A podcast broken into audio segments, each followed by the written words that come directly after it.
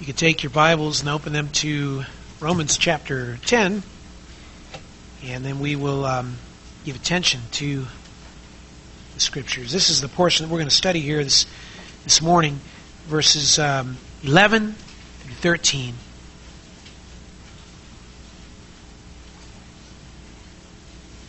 For the Scripture says, Whoever believes in him will not be disappointed. For there is no distinction between Jew and Greeks. For the same Lord is Lord of all, abounding in riches for all who call on him. For whoever will call on the name of the Lord will be saved. Father, give us an understanding of this text, we pray, Lord. We pray, dear Father, that we would uh, consider these truths as they relate to our lives. Consider these truths because they are the truth. They are authority over us. And we pray, Lord, that we would submit our lives, surrender them to what you say, and would do this by the power of the Holy Spirit. In Jesus' name, amen. Well, this is our ninth time looking at this chapter. Romans 10 is, has had a lot of depth to it. It, it all does. We're taking our time through this uh, chapter to try and understand this. And I want to explain as we're doing this even more, to, to even define our theme more this morning, because I want to make sure that you understand what Paul is saying in Romans 10. It's a very relevant passage for us. I mean, all of Scripture is relevant, and this particular passage is very relevant, and I want to show you its relevance to us. It explains why it is that unbelievers don't believe. It explains why an unbeliever is an unbeliever. How an unbeliever will believe. Now, the theme is ignorance, and we've said this over and over again. It's there on the top of your notes in case you've forgotten. Israel's ignorance is particularly what we're focusing on. And what I want you to do is look once more where we get that very theme. Look at verse 2, if you will. Israel has zeal, but not in what does it say? In accordance with what? Knowledge. They don't have the right kind, in other words, of knowledge. And then verse 3, look at it. For not knowing about God's righteousness, or like the ESV puts it, the English Standard Version, for being ignorant. Being ignorant. That is the theme. Israel's ignorance. That is what I'd like to define a little more and explain a little more. This whole idea of ignorance. What does he mean when he says being ignorant. It's a real tough thing for us to understand because, again, I've said this before that when we think of ignorance, we think we just don't know enough, but obviously that's not the case with Israel. They're in the midst of ignorance when they shouldn't be ignorant. Now, Paul wrote Romans to define the gospel. That's why he did it. God chose Israel to reveal the gospel to them in the Old Testament. You would think that we now have a match here. God started this in the Old Testament. He's doing this here in Romans. What's the problem? What Paul is doing then is explaining why Israel rejected the gospel that he taught. I mean, after all, you have had this in the Old Testament, and now we come to the New Testament and you reject it. And what gospel is it that she has rejected? It is that by grace through faith in the Lord Jesus Christ alone, you can be saved. That's the gospel that she rejected. She rejected that salvation can come to you through one person and one work, his work on the cross, Jesus Christ. Why'd they reject it? That's a big question. It's a big issue. Paul knows the gospel's at stake the veracity of the gospel, the truth of it, the, um, the fact that the gospel is the gospel, the heart of it. the believability of it is at stake, depending upon what we do with Israel, depending upon what he can what he can tell us about Israel. And so the first thing he tells us, chapter 9, is that God planned it that way. He says, Look, this is not a surprise. This shouldn't be a stumbling block to you. If you knew the Old Testament well, you would see that God in His sovereignty has always worked this way. And so that's not a difficulty, he says, because God is sovereign.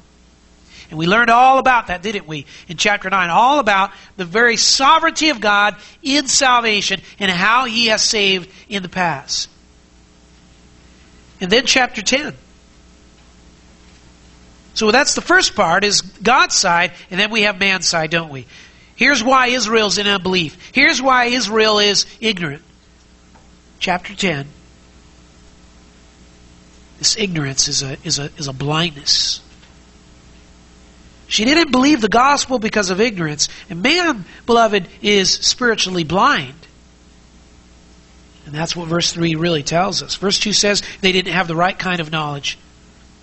You know, usually when people say ignorance, we think of people not having enough knowledge. But in this case, it doesn't so much have to do with the amount of knowledge, listen, but the what? The kind of knowledge. Now, in order to really show you this and how I'm not, uh, and how Paul himself here is not introducing something that is brand new, they should know this stuff. I want you to turn to Hosea chapter 4. And I want you to see that what Paul is stating here in Romans 10 really is a reworking and a restating of Hosea 4. And I think you can, you're going to be able to pick this up. I start at verse 6. My people are destroyed for lack of knowledge. Now that's about Israel. God is uh, brought to be in a position of destroying Israel, it says here. Now, why is this so? Why does he say, here's my people, and they're just, they're being destroyed for lack of knowledge? Is he saying, oh, oh, you're hurting yourselves, Israel? No, he's the one actually doing the destro- destroying, bringing the destruction. Why is it? Is because she doesn't, is it because she doesn't have enough information? Verse 6, look at it. He says, here's why destruction comes to you. Because you have rejected knowledge I also will reject you from being my priest. So here we have the Lord talking to the, the leaders, that's the, the, the priests. And in particular, I mean, he's talking to the leaders, but he's using this as an imagery to say, Israel, you yourself are like a giant priest to the world. What's that mean? It means Israel was to bridge the gap between the world and whom? God. Israel was to introduce the world to God as the Savior. You read Isaiah, for example, and even Hosea, but you read Isaiah, and you will see over and over and over again the statement of how God is a Savior. Unmistakable. And so she was to introduce the world to God as Savior. What happened? Look at the end of verse 6. Since you have forgotten the law of your God, I also will forget your children. Now that's interesting. He doesn't just say, I'm going to forget you. I mean, the Lord says, I'm going to stop clearing a path and a future for your children. No hope for them. So the issue was Israel just forgot, right? But was it just that they she just forgot God's law?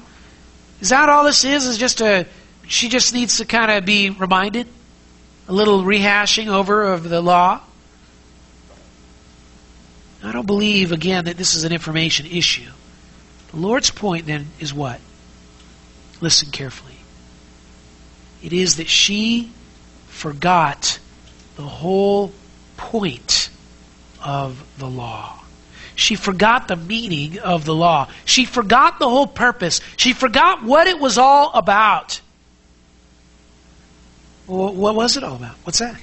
Verse 7. The more they multiplied, the more they sinned against me. I will change their glory into shame. You see the issue here? What's the issue? Sin. Verse 8. Verse 8, though, tells us that what the real issue was. He goes even further. Look at it. They feed on the sin of my people and direct their desire toward their iniquity. All right, what's the Lord saying here? Getting the people to sin was, was food to them. And so here you have the leaders, here you have the priests, and they're getting the people to sin rather than pointing them to God as Savior, their own people. Why, why, would, why would the people, why would the leaders be doing that? Why would the leadership be enticing, encouraging, ignoring the people's sin? Listen, because the leaders themselves were what? Sinning. That's why it can say in verse 9, like people like priests. They were trying to get rid of the guilt. They were trying to get rid of it by, you know how it is. You like to be around people that are worse than you because it makes you look what? Better. You like to be around people that you could easily achieve something beyond, to defeat, to be better than. Why? Because it glorifies you. It magnifies you. It makes much of you. And that's what the leadership is doing, is they're saying, we want the people to sin. We don't really care about their sin because after all, they'll always take it a step further. Your children do, don't they? And that's why he also says there's no hope for them. But notice the word desire. It's a desire issue, beloved. The forgetting of the law was a desire issue. It wasn't that they didn't know the law. It wasn't that they didn't have the law. It wasn't that there was information lacking and missing. It, it wasn't that they lost that valuable information. They didn't need more education and more lessons. They had corrupt desires. They desired sin over a gospel that reproves it. That's the point. See, the law just reveals our sinful hearts and it exposes sin, and that's why they forgot the law. And this is also the reason why we get to the New Testament and Jesus can say to the Pharisees, You don't know the Scripture. The Pharisees and the scribes who were experts in the law. Are you understanding their ignorance now? It wasn't so much that they didn't have this you know, encyclopedia of, of knowledge going on in their brains. And, and by the way, you and I can be very mistaken to look at people who just can spit out verses left and right and mistakenly think to ourselves, oh, what spiritual people. What great, wow! If only we could be as knowledgeable as them. Look, that does not equate godliness. It doesn't equate salvation.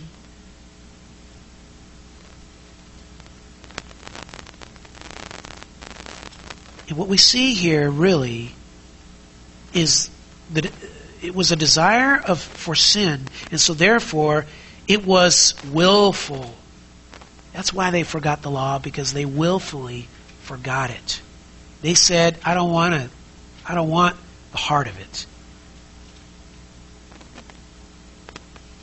It's like John 1 said, The light of the world came to, the, to his own, and those who were his own, what? Did not receive him.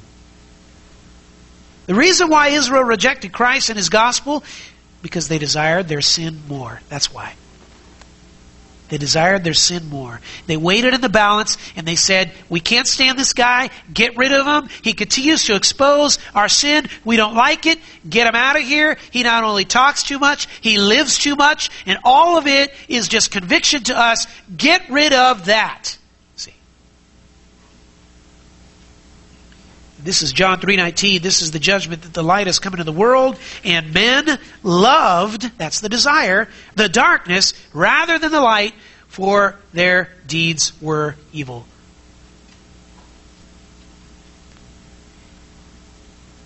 Let me say it a different way. Their ignorance exists because Jesus is a nuisance. He's a pest to them. Why? Because he's just constant light and he's constant conviction and he's constant truth and he's constant righteousness. And so therefore, the more we talk about Jesus, the more uncomfortable we get because look, he's perfection. And I don't like that because I desire, he's saying that all unbelievers have a desire for sin.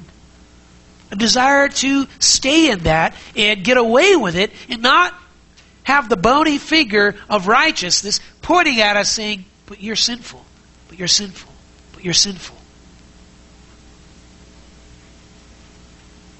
You understand that's the real reason why people today are unbelievers. That's the real reason why people stay in their ignorance. They desire their sin more than what the gospel calls them to. They desire their sin more than the repentance that the gospel calls. The gospel exposes their sin, and so they hang on to their lives and say no to that narrow minded gospel. Think about it. What would cause the people who knew so much, who had so much information on God, who had many portions of the law memorized, who had festivals and dates and customs, and it was all God all the time, see? What would cause that kind of people to do what Matthew 15 describes. You say, what's that? Well, you remember Matthew 15, he describes the, the, the Pharisees as establishing a system where they had taken money and had set it aside. And it was money that they could have helped their parents as the parents get in an older age. Of course, you know, they're not able to work and earn their money really as, as, as well. You know, they didn't have health care back then. And so, how are they going to take care of the, of the, the parents? And here were these parents that were starved and, and were very, I mean, you get stuff as you get older. And they weren't taking care of them because that money that they could have used, they were calling Corban, setting it aside, saying, oh, that's the money that we promised to God. That's what a sinful heart does. Survival of the fittest. Look, it's tough. That person can't really make it. But they're your parents. Well, because they had a desire for sin that was greater. And that was cramping that style.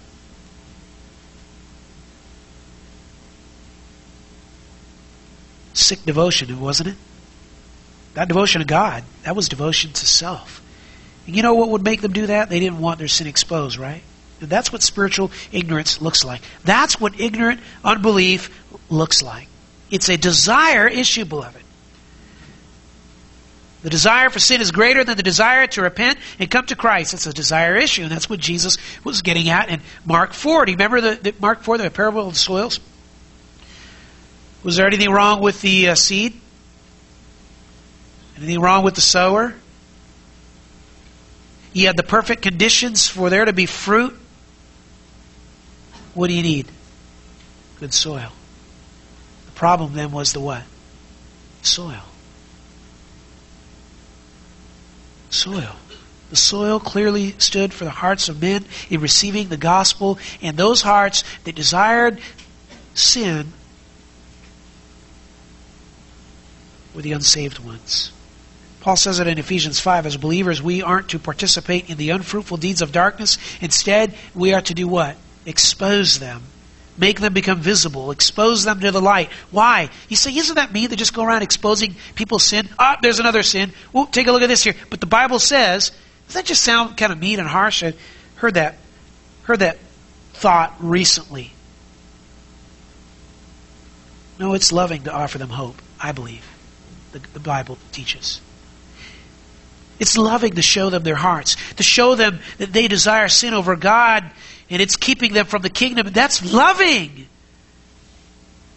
To show them all the riches that they could have in Christ, but they have forfeited it because of their desire for sin. Show them that they need to repent. That's loving.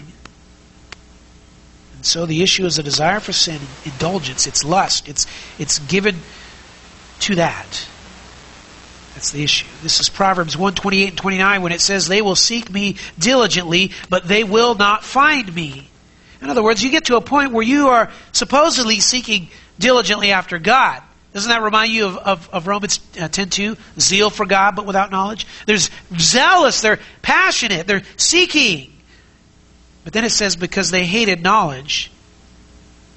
This is why you're not, that person's not going to, the unbeliever doesn't find God.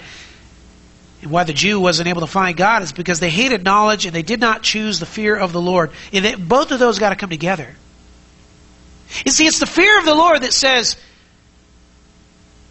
the reason why I desire to know, to know and hear God's word is because it, it exposes sin and it shows me where I lack, but it also shows me the Savior. They were unwilling to let go of that desire.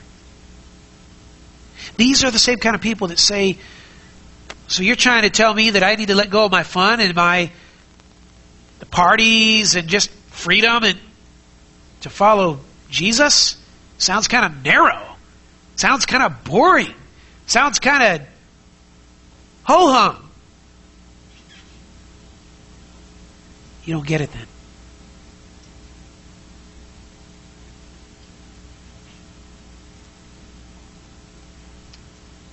Wasn't just spiritual knowledge that leads away from sin and to Christ. Notice the word hate there in Proverbs 1. Hate is a desire word. Listen to Isaiah 30, verse 9. This is the Old Testament picture of, of Israel painted for us. Isaiah 39 For this is a rebellious people, false sons, sons who refuse to listen to the instruction of the Lord. Again, they, they had the words, they had the law, but they what? They hated what the law said. Verse 10 Who say to the seers, You must not see visions. See, they're telling these seers, Don't stop seeing visions. And the prophets, You must not prophesy to us what is right. Speak to us pleasant words. Prophesy illusions. I mean, doesn't it sound like to, preaching today? We want positive preaching. Give us something humorous. Give us something happy. Give us something that just kind of makes me feel good. Give us uplifting speeches and sermons. And then verse 11, get out of the way, they say to these prophets. Turn aside from the path. Let us hear no more about the Holy One of Israel. That's what they were telling their preachers. You talk too much about that stuff. It's like one person once said that I spoke with, they we need more sermons on relationships. So really? I kind of think you need more sermons on God and how He punishes people that sin. And how without Him you're hopeless. I kind of think you need more of that. Oh, that's so negative. Well, yeah, but that's where your only hope is because then you, maybe you'll turn to Christ as Savior. Verse 12, he goes on. That's what's the Lord have to say about that kind of attitude? Verse 12, since you have rejected the word and have put your trust in oppression and guile and have re- relied on them, therefore this iniquity will be to you like a breach about the fall, a bulge in a high wall whose collapse comes suddenly in an instant, whose collapse is like the smashing of a potter's jar, so ruthlessly shattered that a sherd will not be found among its pieces to take fire from a heart or to scoop water from a cistern. What can Israel do? That sounds so dark, doesn't it? Verse 15. And it is. All because she has said, Look, I'm tired of law and all it has to say, and it's pounding my heart. Verse 15 In repentance and rest you will be saved, the Lord says. In quietness and trust is your strength. Listen to this. But you were not willing. That's what it says there in Isaiah 30. You were not willing. That's where we're at, isn't it? Romans 10. You were not willing. It's the key to it all, and it brings us right back there to Romans 10. That's what Paul is saying. You're not willing. There's no desire because your desire is for sin. The same reason all people don't become Christians. You desire your sin more than repentance and turning to Christ. Jesus said it in John 7 7. The world cannot hate you. Jesus said that to his unbelieving brothers. Remember that?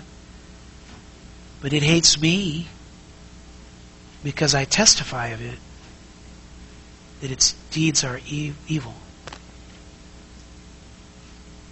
That's the reason why Israel stayed ignorant. She couldn't stand Jesus nosing his way into their business. And so it is though she's saying, Stay out. Stop testifying. Stop saying my deeds are evil. Don't say that about me. Israel desired its sin, lots of zeal for God, but not with the kind of knowledge that saved them. Now let's get specific. What were they ignorant of? What did their desire for sin blind them to? Well, first of all, there are your notes. Righteousness. God's righteousness. Verses 1 to 3. We've already seen this. They didn't get how holy God was, right? Secondly, Christ. God's Messiah sent for us. I mean, they, so they were, they didn't like that God was, they didn't like God's righteousness, couldn't stand that. I mean, you can't, after all, you can't have a desire for sin and embrace the righteousness of God, right? And you also can't have a desire for sin and look at the provision that Christ uh, gave in going to the cross. He lived a righteous life. They didn't, they didn't get Christ, did they? He lived the righteous life. He came. And why did he come? He came to die on a cross. Why did he do that? Verse 4 To put an end to the empty system of law righteousness. And what does that mean? Trying to, to get your way to heaven by what you do. Trying to impress God by your well meaning intentions. Do you realize you can keep trying that and say how sincere you are, but you can be sincerely wrong? That is why this is so critical. Trying to get to heaven by doing good things, it's a, it's a fallacy. Then, third, we learned they were ignorant of faith, saving faith, the need for that faith, what it really is. They didn't get how it worked. And we learned last week that saving faith confesses and believes two things. What are they? That Jesus is raised and that we owe him our lives, right? We, we, we are to surrender to his lordship, right? The resurrection of Christ and the lordship of Christ. Those are the two things the two points of, con, uh, uh, of, of um, the content. That's the word I was looking for. It's the content of, uh, of the gospel message. The resurrection of Christ, which includes his death, and the lordship of Christ. He is the Lord. He is the ruler. And he demands and deserves your allegiance, your affection, all Let's move on to the fourth one. Number four. Fourth thing that they were ignorant of, that they didn't understand, that they didn't have. Israel, in their unbelief, did not have an understanding of mercy. You could call this the blind spot, as we're talking about that. Three blind spots. Fourth one is an understanding of mercy. Now, Paul starts a new section here, and there are some that don't think that he does, but I, I believe he, he does. In fact, let me give you kind of where we're going here. In verse 14, he starts another new section. And then in verse 18, he finishes with another. And this is a very important piece in what Paul has to say to the Jew. And don't forget that Paul wants them saved. He's not just saying this because he's saying, yeah, Jew, no, no, no, no, you know, there. You should feel bad. That's not, what he's, that's not why he's saying this. He's saying what he's saying because he wants them to come to Christ. So here's the message to Israel You missed God's mercy. And what I want you to see here this morning, beloved, is how the mercy of God played into salvation. Now, why mercy? I'll show you in a moment, but here's why gen- generally. The Jews had a really tough time seeing the Gentiles saved, didn't they? They, were, they had a really tough time with this. They had a tough time seeing any Gentile saved. They didn't want the Gentiles invited to the party, did they? Why? Because God chose them. Listen, and only them. This is for us, is what they basically were saying. you let the Gentiles in, and that takes the special out of it, see? Doesn't it? It's us. And by mercy, by the way, I mean God seeing a people who are miserable and caring for their misery. We can't take the misery away on our own, right? Israel was saying, Us four no more, shut the door, and that wasn't God's plan. Wasn't God's plan then. And they didn't get that. And it's not God's plan now. And why this is a crucial part of the argument is because they there were lots of Gentiles getting saved, right? Lots of Gentiles at this church with Jews and, and Israel hated the Gentiles. So if salvation is open to them, that's another obstacle to the Jews. So Paul has to deal with it.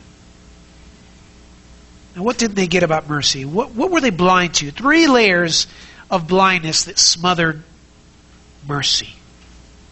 First of all, the extension of God's mercy.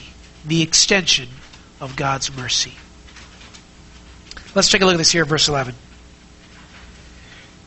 And what they didn't get is they didn't get the measure of it. They didn't get how far reaching God's mercy was in salvation, how, how far it reached.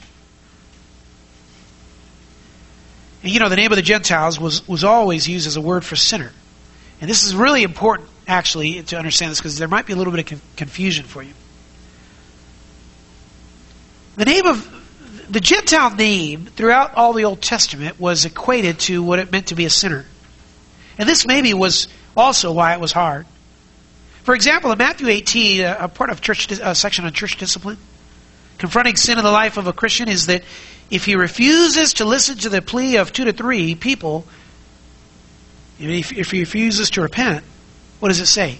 Let him be as a, a Gentile that is as an unbeliever, a sinner. So the word Gentile, that's used negatively there.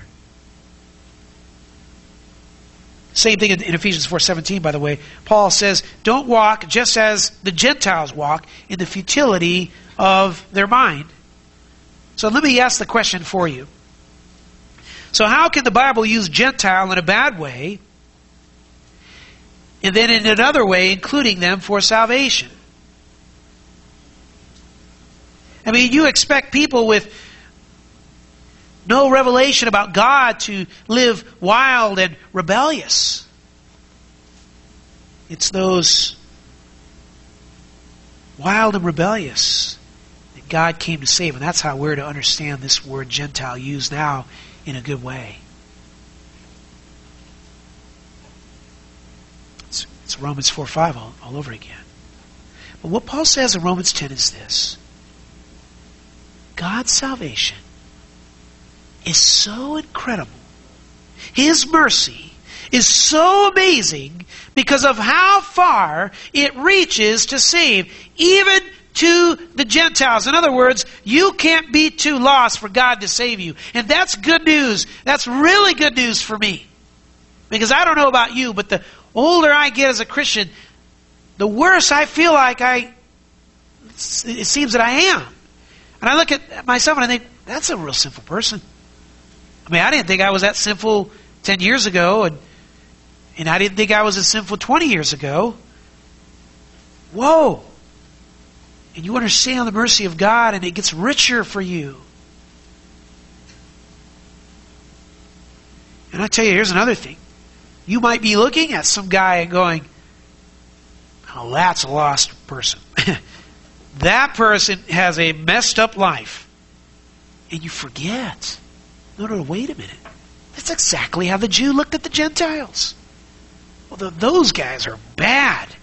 I mean, all their Greek mythology and all their temple worship and you know the orgies that they had at these temples, unbelievable, dark, godless sin going on in there.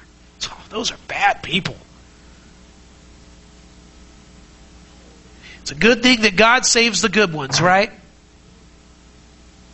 That's the opposite of what the gospel message is.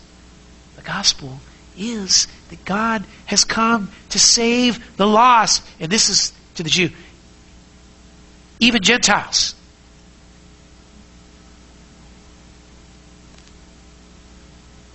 So you can't be too lost for God to save you. The other way to look at Paul's message, the negative way, is again, is that to the Jew, You, Jew, are in no special position with God just because of how God chose Israel. That's also the thing that, that he's saying to them here. And so the point is that the gospel is universal. It has no borders. There's no stopping points, is what he's saying here. Look, guys. It is so amazing.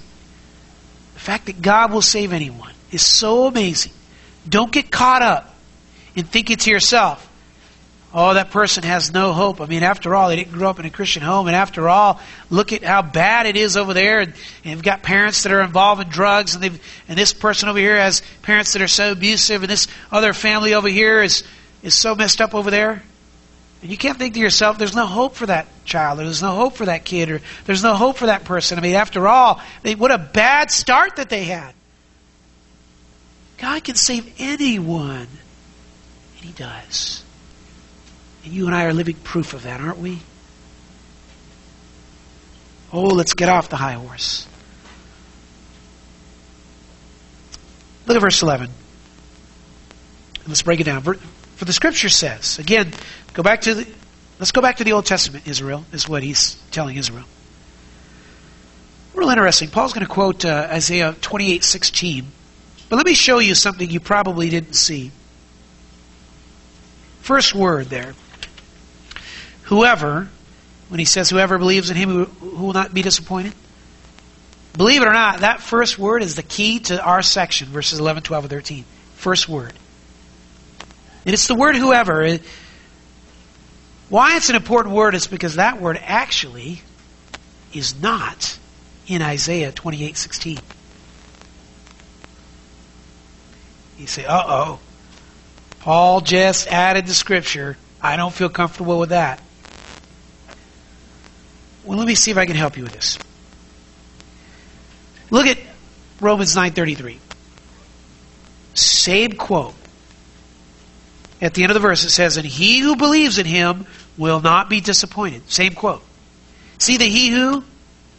He got it right there.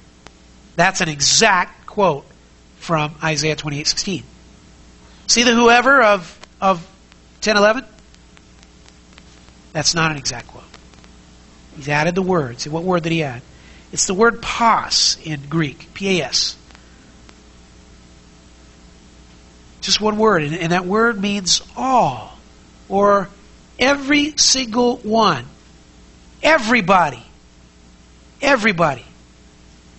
You know how that is? You got a mixed group, boys, girls. And if you want to make the point, this is for both boys and girls, you would say all or everyone. He's doing that here. He's saying, I want you to know the gospel goes in every single direction. It is not geographically challenged, it is not racially challenged.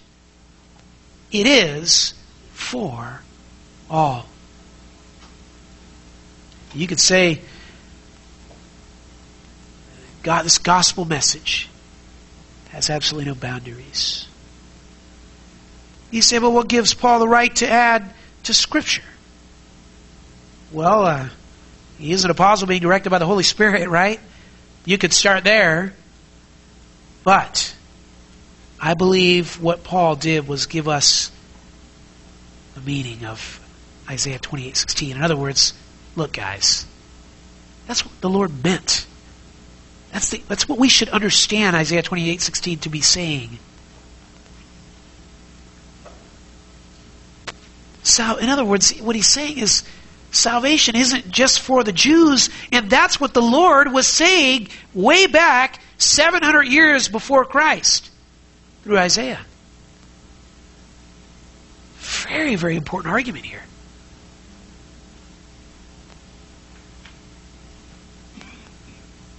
That's what all means. Whoever believes. In other words, salvation isn't just for Jews. Any person in the entire world can believe and be saved. See the extension? This is the very same thing that Jesus was saying in Luke 14, and, I, and it was there, those verses there in the front of your bulletin to kind of remind you of that. And this is a whole parable. I'm not going to give you the whole parable, but Jesus said the, said this. Uh, the slave came back after after the the, the first the, it was the first invitation, and it appears that is related to the Jews. And then they came and he said, uh, they, they gave excuses, and so many of them didn't come. In verse 21, the, then the head of the household, who had sent out an invitation for this big dinner, and people didn't come to it, he got angry and he said to his slave, Go out at once into the streets and lanes of the city and bring in here the poor and crippled and blind and lame. And the slave said, Master, what you commanded has been done, and still there is room. And the master said to the slave, Go out in the highways and along the hedges and compel them to come in so that my house may be filled. And the point of that parable is God is merciful, and He's merciful to the outcast, those that are lame, those that are blind. Those that don't look like they should receive salvation, He's merciful to them. And that's an important parable because it basically, the Jews viewed the Gentiles that way. And He's telling them, salvation's for outcast people. Is that you? Mr. Jew, is that you? Mr. Goody Two Shoes, is that you? Mister, my life's been a great life. I don't do bad things to people. Is that you? Do you see yourself as a sinner? Do you see yourself as vile? Do you see yourself as an outcast? Because until you do, you can't be saved.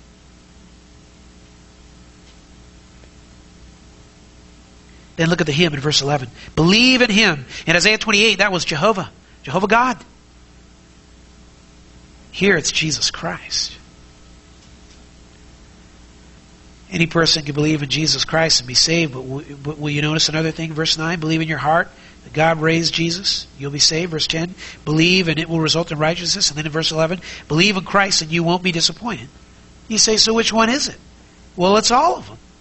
All of that happens to you when you believe in Christ. And so that's just another result you get when you're, when you're saved. You say, but what does it mean?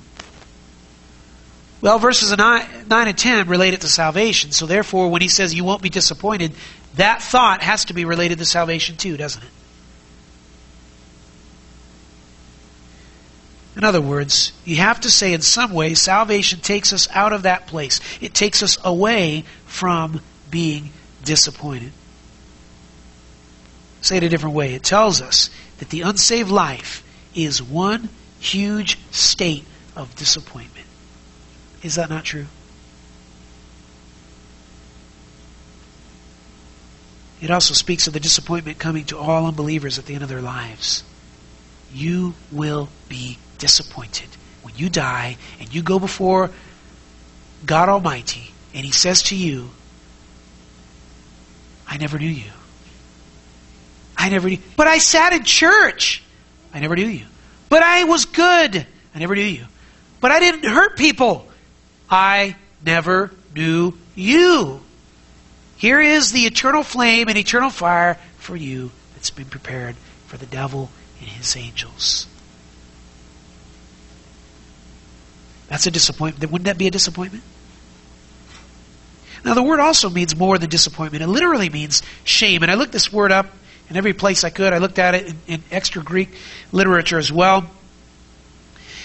And, if, and I found in one particular place was fascinating in an old Greek manuscript that it's not related to the Bible. It was a word used during that day in the context of marriage. And it was used when a, when a man is shamed by something in the context of marriage, maybe shamed by uh, some behavior uh, from his wife, especially extramarital behavior. Vice versa, too, a woman being shamed by something that her, that her husband's done. And part of that word was used earlier, by the way, also in, in, in Romans 1.16, for I am not ashamed of the gospel. Same thing. What's the gospel do then? Listen. It deals with the shame that we have. You see, where does the shame come from? what he's saying here basically is for those that believe in him won't be ashamed.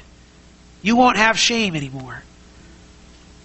You say, where does the shame come from? It comes from the discovery in our hearts that we are enemies of God, that we're rebels, that we're breakers of God's law, that we're corrupt and evil at heart. And you know, this is a really important message for us today shame. Because there are not a lot of people talking about being ashamed, they talk about the opposite. James Boice, who's dead and gone, a few years ago to be with the Lord. But James Boice, in a study where he was looking for quotations on this very topic, shame, found that he couldn't find any information on that word, shame. Listen, no one had done any defining or explaining of what it meant to be ashamed of anything that he had found in the last hundred years until he found it in an Oxford dictionary written, put together in 1896. Listen to his conclusion. Quote, Apparently, no one has felt much shame about anything since roughly 1896, the last date for which I could find a quotation. End quote. Shame is the issue. And we have a people, like Jeremiah 6 says, that just kind of almost laugh at sin and stick their prideful, proud necks up and make jokes and are not ashamed of their sin. Notice also the word believes. It's from the Old Testament. Salvation has always been by faith, beloved. That's you understand that? And so God's plan has always been that our shame could be removed by faith in God's provision to sufficiently deal with our sins, Jesus Christ. One of the things I love about that Jeremiah 6 passage is it says that the people there ceased to blush about their sin. Have we been inoc- inoculated?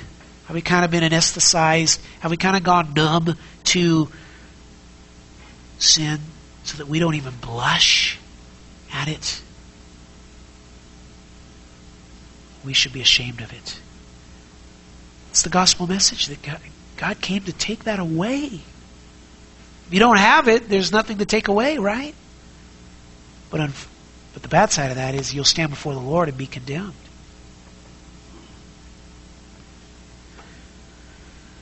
So that word in the beginning, whoever, or you could say all, that's the key word. The gospel is for whoever believes, and it can be anybody that feels that sense of shame. Anybody. You say, but isn't it for the ones whom God has elected? We can't go too far with that word, whoever. Well, yes, it is, but we don't know who they are, do we? so we, whoever believes, see? That's the way I look at it. And then Paul's application of what he just said, verse 12 For there is no distinction between Jew and Greek. Say, why say that? Because in their minds, the Jews made a distinction. This is so huge for the Jew. Remember in John 4, the woman at the well? I mean, there was just huge rift. Or, or uh, how about Acts 10? You remember how difficult it was for, for Peter to make that transition? Lord, no, no. And he's, he's appeared to him in a vision. He said, Oh, I don't know. This is just so hard for me. But then Peter came, he, he came around where he felt okay because in 11.18, Acts 11.18, he says this, Well then, here's the conclusion. God has granted to the Gentiles also the repentance that leads to life.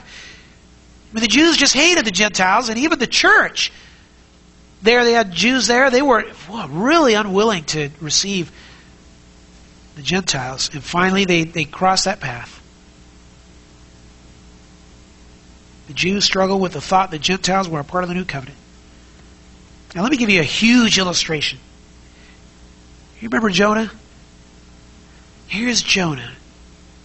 Successful prophet living during a very prosperous time during Israel's day. 2 Kings 14 tells us that the borders of Israel had expanded to its largest than it had ever been.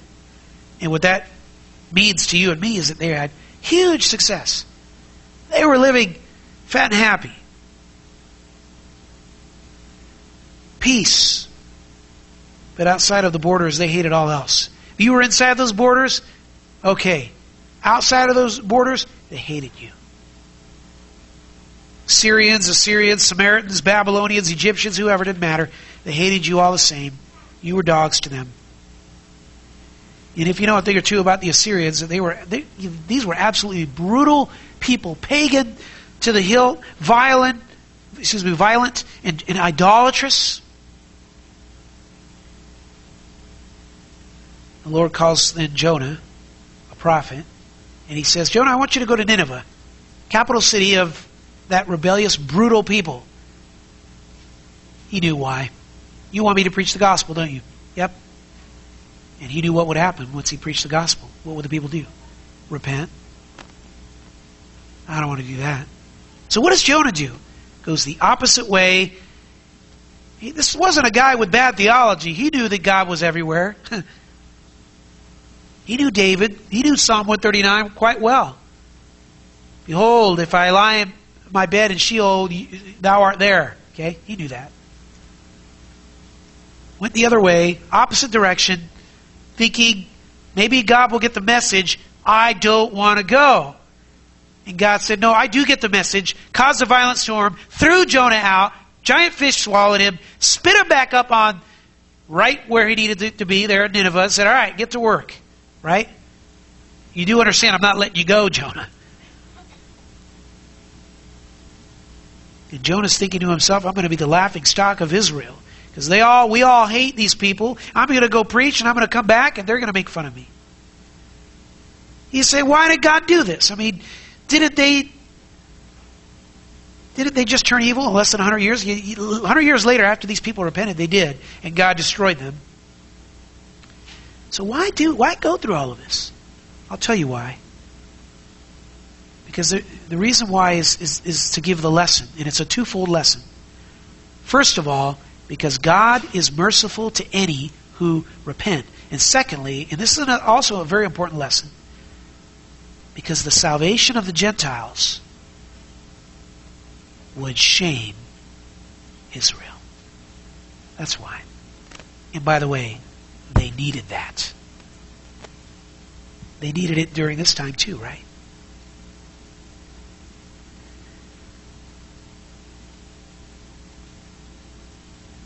You know why they needed that? Because here's Israel again living fat and happy, and the rest of the nations are dying and going to hell. You know what? She doesn't care. Absolutely doesn't care. Big deal. So Jonah goes, the people repent, the whole group of them repented. And how do you think Jonah felt about this? Chapter 4 tells us. He was ticked off. He was mad. What right did these Gentiles have in God's mercy? And this is a Jewish salvation, right? I mean, that's what his thinking was. And you remember Jonah was so bitter that even when God provided, you know, that shade and that rest for him, Jonah was miserable. God gave Jonah shade, and then he sent a worm to kill that shading plant. And Jonah said, after he did that, death is better to me than life. I'd rather die than watch these guys repent. I cannot stand it. And you know what's interesting? You get to the end of Jonah. Has Jonah changed? There's no mention of it.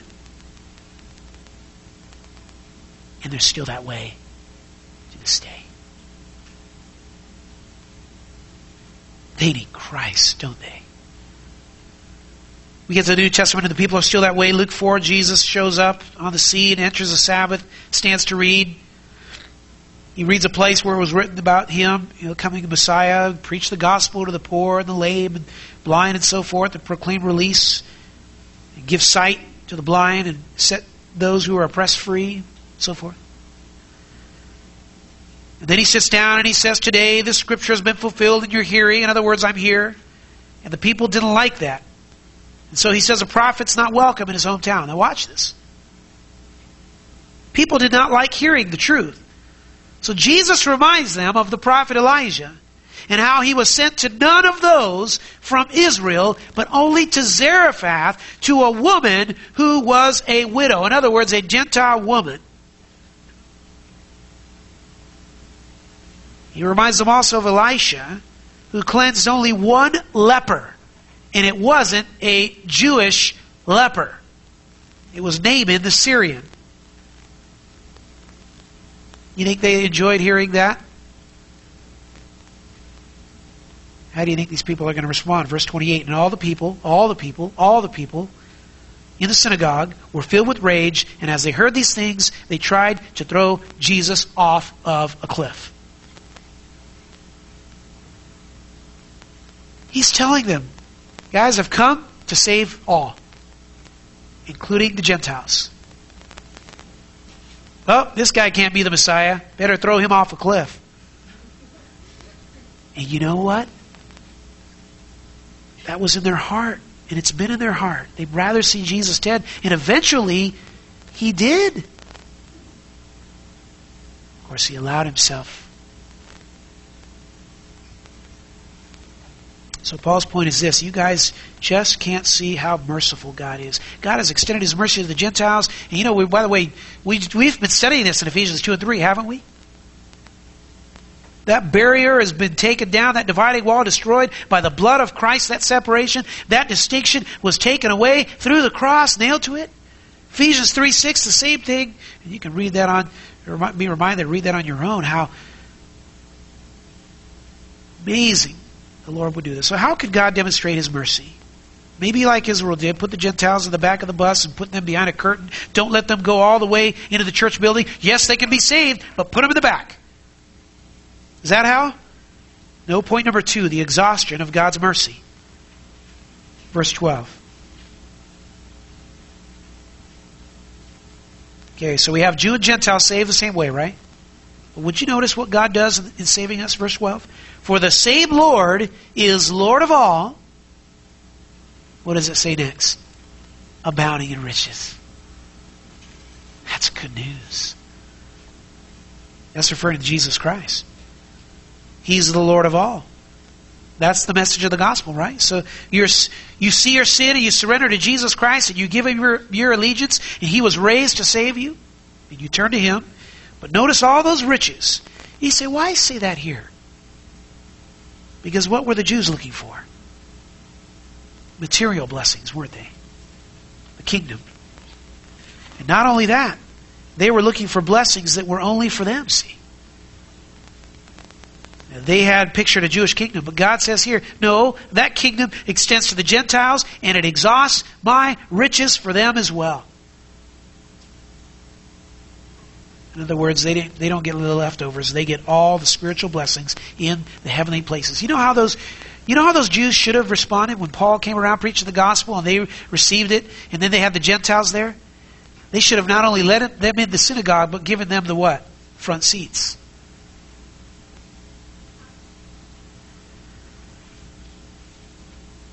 Don't go too fast past the word rich. God abounds in riches. Like what? Love, mercy, grace, kindness, all those things that you need to cover up your sin, right? And give you righteousness all the riches to comfort you, to encourage you, to bring you power and so forth. And Paul prays for those riches in Ephesians 3 in verses 14 and 19. Do you remember that? We learned this last week, where the riches of receiving power in the inner man and Christ in our hearts to guide our faith, to cause us to live by faith, and the understanding the love of Christ on the cross and being filled with all the fullness of God and all that He is. Those are riches. Great blessings. The major point here is this is that God lavishes this kind of mercy and all its riches to any Gentile who places faith in Christ. And the Jew thought all those riches were exclusively for him. Now, again, how does a person get that mercy? How does a, a, a Jew or a, a Gentile get that kind of wealth? Is it for anyone? Yes, but how do you get it? We know what Paul said in verse 9. He's going to say virtually the same thing, but look how he says it in verses 12 and 13. Third point the entrance into God's mercy. The entrance into God's mercy. Into verse 12. The abounding riches are for all who what? Call upon him. And then verse 13, whoever will call upon the name of the Lord will be saved. So the key, the key is calling upon the Lord, right? Calling upon His name. And that's another way, by the way, of saying getting salvation, getting saved. And we already know how, we already know the content of that call. He's talking about now how to go about the whole deal. The content is in verses 9 and 10. He's saying now, and you know what? Any person can call out and receive that.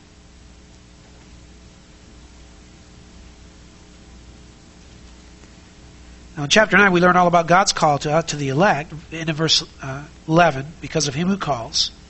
But would you notice here, God's extensive and exhaustive mercy is for the ones who what? Call upon him. It's both. God's call on our lives, but it also demands our call upon him. And that's the human side. What's this call like? How do we know God will really save a person who calls out to Him? Well, like before, Paul goes back to the Old Testament. And will you notice in verse 13, that's a quote of Joel 2.32. Nothing new. God saved people this way in the Old Testament. Isaiah 28.16, it's by faith. Joel 2.32, it's for those who call upon Him. That's how you do it. You call upon Him. And I love the fact that the Old Testament, the New Testament gospel is nothing different than the Old Testament one. And so you see back there that what a person looks like has been saved. God's moved on their hearts and they cry out for His mercy. They cry out to worship Him, to praise Him for His leading of them, and for His lordship over them. Fascinating, this call upon Him. You say, what is that? What is that?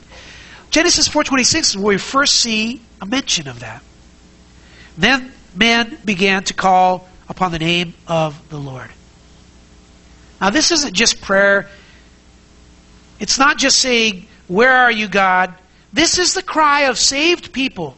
This is the call. It's an act of humility. When you combine this with verse 9, you get the picture. It's a call for Jesus Christ. It's crying out, Lord, I am lost. I need your mercy. And if you have said that Jesus Christ is the one to provide that mercy, then I cry out to him to be my Lord.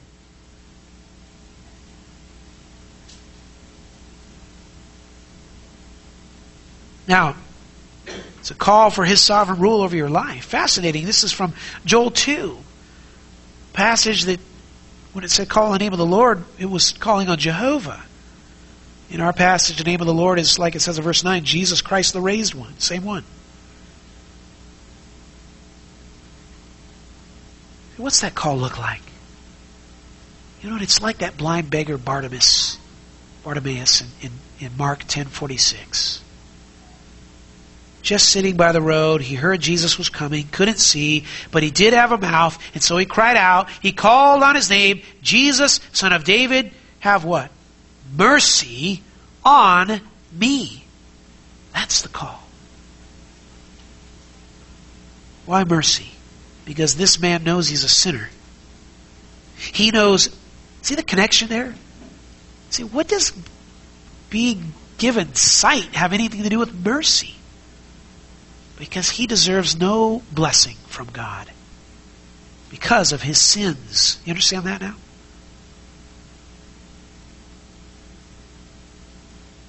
I mean, this man knows that, that he has a greater issue than just physical blindness. He's spiritually blind too, so he needs divine mercy. What does Jesus do?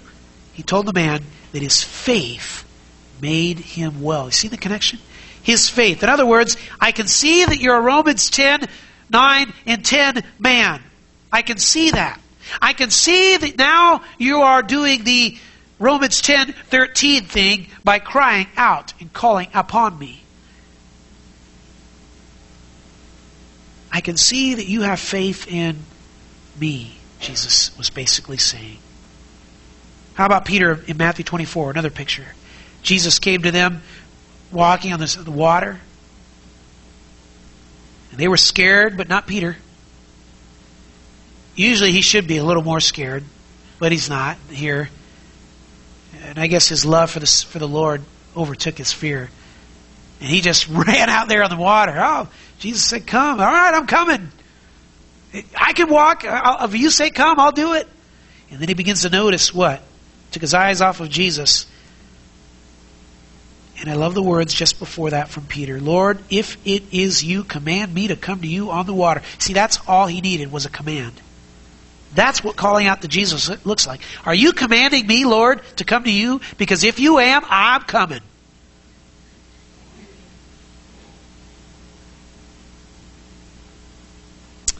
And then he took his eyes off of Jesus and he began to sink. Verse 30 says, called out, Lord, save me. That's it. It's a call. That's the call. Lord, save me. Listen to the next words. Immediately, Jesus stretched out his arm and he took hold of him. That's what happens when you cry out to him for mercy. Be merciful to me, a sinner. And God says, and he reaches down and says, I will save you. You see what it says? See the guarantee? Whoever will call on the name of the Lord will be saved. Now let's bring this to a conclusion. What's all this what's all this mean? Me give you a few thoughts here. You know what it means? It means that God can save anyone. Whoever. He can save anyone. Have you lost sight of that? Maybe you're sitting here and you're not saved. God can save you.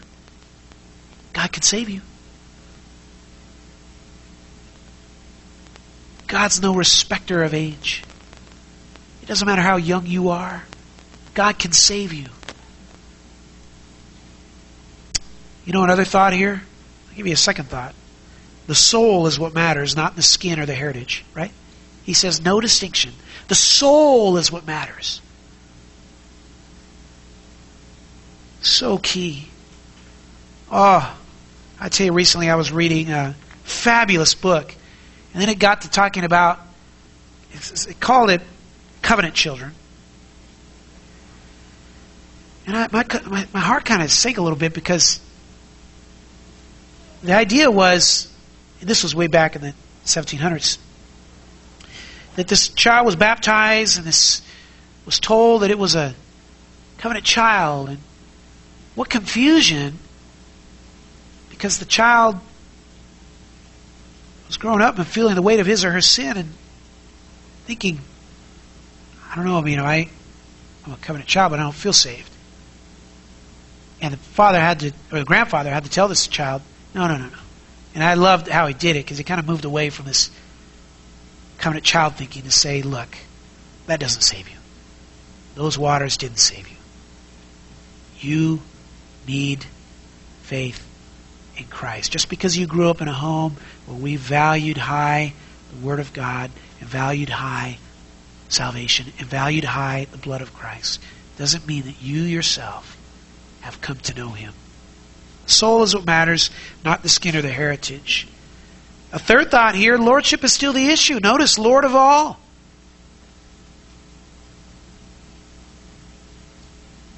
There is no other salvation but Lordship salvation. Fourth, notice that if His riches are abounding to us as a result of being saved,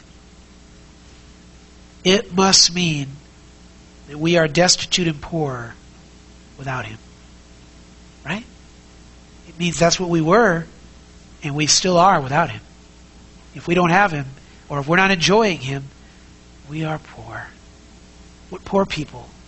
And you know, beloved, we can act like such paupers. But if you have Christ, you have all riches.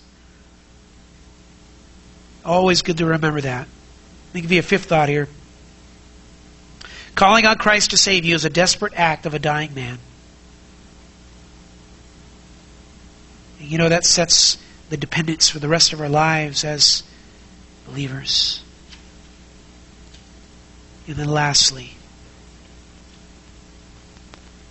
it is guaranteed God will save any person who cries out for his mercy. There are no steps. You don't have to take beads and go to some confessional closet and then do the third thing and the fourth thing and the fifth thing. It's real simple. Just cry out for his mercy. He'll save you.